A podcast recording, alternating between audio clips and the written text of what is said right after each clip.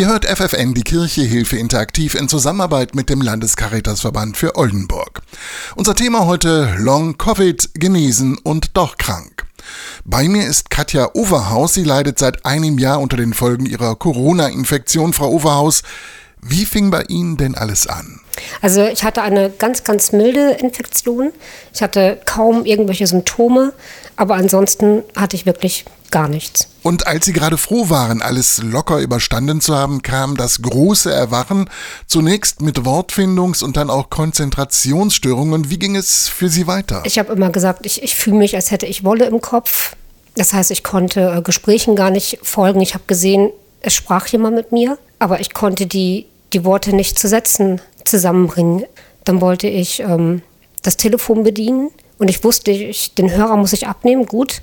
Aber wie stelle ich ein Gespräch weiter? Das konnte ich nicht mehr. Und dann folgte die Zeit, in der Sie sich zusätzlich noch völlig erschöpft fühlten, haben Sie mir erzählt. Wie war das? Das war ganz schlimm. Ich lag viele Wochen einfach nur lange im Bett, habe das Nötigste gemacht für meinen Sohn, der ist zehn Jahre alt, und alles andere musste mein Mann übernehmen. Sie waren ja an Long-Covid erkrankt oder besser gesagt an Post-Covid, so nennt man ja die Krankheit, wenn die Symptome länger als zwölf Wochen andauern.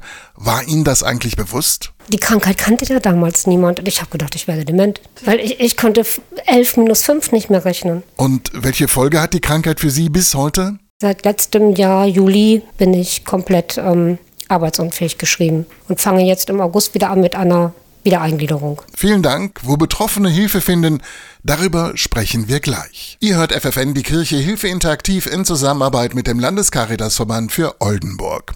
Unser Thema heute Long Covid, genesen und doch krank. Hilfe bietet Betroffenen die Neuroreha in Fechter. Sie ist an das dortige Aphasiezentrum angebunden. Dort arbeitet Katrin Billow. Eigentlich behandeln Sie, Frau Billow, ja in Ihrer Klinik Schlaganfall- und Schädel-Hirntrauma-Patienten. Warum also jetzt auch Post-Covid-Erkrankte?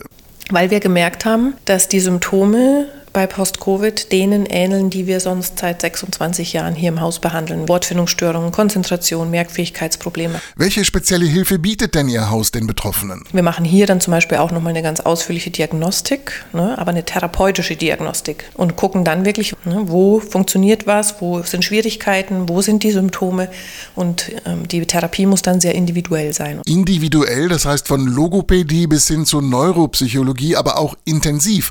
Was bedeutet das für die Patientinnen und Patienten. Und diese Intensivtherapie heißt sieben, acht, neun Termine am Tag. Bei Long-Covid-Patienten ist es allerdings so, dass wir das anpassen. Und warum ist das wichtig? Das ist ganz wichtig, dass es nicht zu viel wird, aber natürlich auch nicht zu wenig. Ähm, normalerweise haben wir ja mit Schädelhirntrauma und Schlaganfallpatienten zu tun.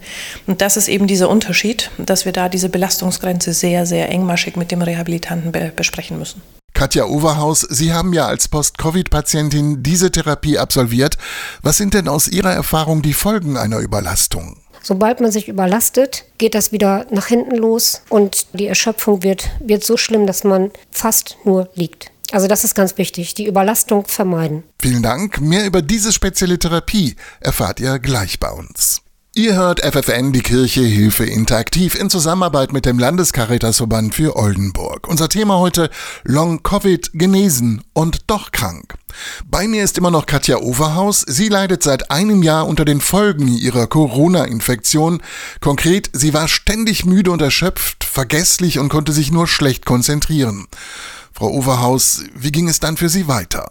Ja, ich hatte im Januar eine Reha gemacht und habe nach der Reha ähm, eine Therapie angefangen, eine Ergotherapie und Physiotherapie im Neurozentrum in ähm, Langförden. Und seitdem ich da in Behandlung bin, geht es bergauf. Katrin Billow von der Neuroreha in Fechter. Welche speziellen Therapien und Hilfen bieten Sie denn den Betroffenen in Ihrem Haus? Zum Beispiel Logopädie, Ergotherapie und Physiotherapie. Und es geht darum, auch die Patienten anzuleiten für zu Hause. Wie weit kann ich gehen, ohne dass ich danach wieder in so ein Erschöpfungsloch falle? Weil das ja auch wahnsinnige Auswirkungen auf das ganze Familienleben, Berufsleben, Sozialleben hat. Dass es diese Auswirkungen gibt, kann Ansgar Overhaus sicher nur bestätigen, Herr Overhaus.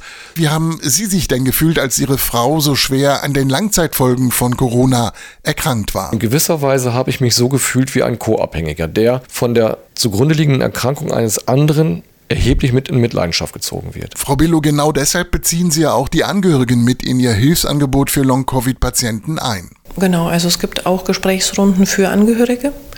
Das ist ganz wichtig ähm, und das sprechen wir tatsächlich auch ab ob das zum Beispiel auch gewünscht ist mit dem Partner zusammen oder ob man eben auch mal nur in einer Gruppe von Angehörigen sein möchte. Vielen Dank bis hierher. Über das Thema Selbsthilfegruppen sprechen wir dann gleich weiter. Ihr hört FFN die Kirche Hilfe interaktiv in Zusammenarbeit mit dem Landescaritasverband für Oldenburg. Unser Thema heute Long Covid, genesen und doch krank. Hilfe für die Betroffenen bietet die Neuroreha Fechter. Katrin Billow von der Neuroreha.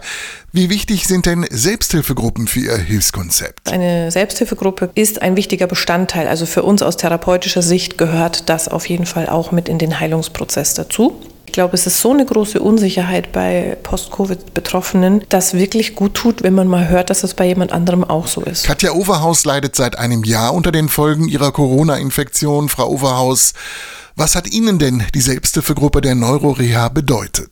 Es ist natürlich ein Unterschied, wenn ich mit Menschen zusammen bin, die genau wissen, von was ich spreche. Das war, glaube ich, so das, was mir in der Selbsthilfegruppe am meisten geholfen hat. Dass ich nicht mehr das Gefühl hatte, ich komme von einem anderen Stern.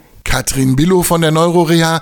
Welchen Rat können Sie denn allen Betroffenen heute geben? Welchen ersten Schritt sollten sie gehen? Also mein Rat wäre natürlich auf jeden Fall erstmal schon mit dem Hausarzt ins Gespräch zu gehen. Das ist die erste Anlaufstelle. Und Frau Overhaus, was würden Sie mit Ihrer heutigen Erfahrung Betroffenen raten? eine Long-Covid-Ambulanz aufzusuchen. Dann würde ich mir eine Selbsthilfegruppe suchen. Was auch ganz wichtig ist, dass es mir am Anfang ganz schwer gefallen, die Krankheit zu akzeptieren. Und äh, wie blicken Sie heute in die Zukunft? Also ich blicke jetzt nach ähm, einem Jahr Long-Covid wirklich zuversichtlich in die Zukunft. Ich denke auch, dass ich das mit der Wiedereingliederung, mit meiner Arbeit schaffe. Langsam, aber stetig. Schließlich die Frage an Ansgar Overhaus. Was sagen Sie zu der erfolgreichen Therapie, die Ihre Frau in der Neuroreha absolviert hat? Ich habe meine Frau wieder. Das ist meine Frau, so wie ich sie kenne. Fröhlich, ausgelassen, ein Zustand, den ich lange, lange vermisst habe. Ein schönes Schlusswort. Vielen Dank an alle. Und das war FFN die Kirche Hilfe interaktiv mit Bernhard Tups. Bleibt alle gesund und euch noch einen schönen Abend mit FFN.